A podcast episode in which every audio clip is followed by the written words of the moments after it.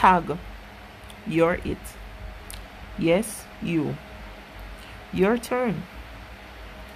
How many people have you told about God's goodness lately? How many inspirational messages have you sent? Have you done any Bible study? Have you prayed for anyone recently? Matthew 28, verse 19 says, Go ye therefore and teach all nations, baptizing them in the name of the Father, and of the Son, and of the Holy Ghost.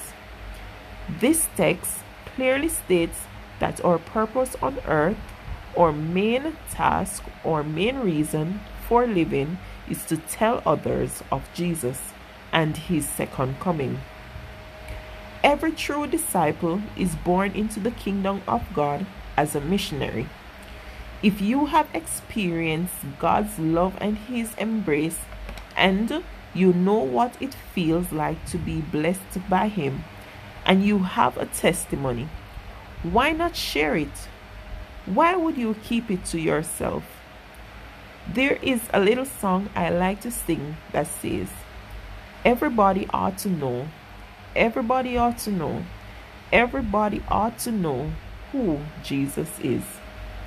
The scripture says in Matthew 24, verse 14, And this gospel of the kingdom will be preached in all the world, and as a witness to all the nations, and then the end will come.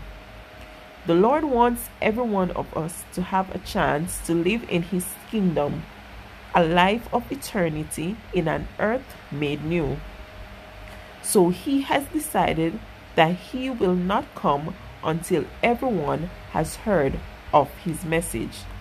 And as Christians, our job is to aid in the spread of this message. We must tell someone who will tell someone until the whole world knows, because each one can reach one. Mission should not be a one day activity, but a lifestyle. We should not strive to be one day Christians. Our lives should be a testimony to everyone around us. People should be able to see us and say that man or that woman is filled with the Spirit. Today, I want you to pledge that you will be a missionary for God. Tell someone about Him, about His goodness and His saving grace.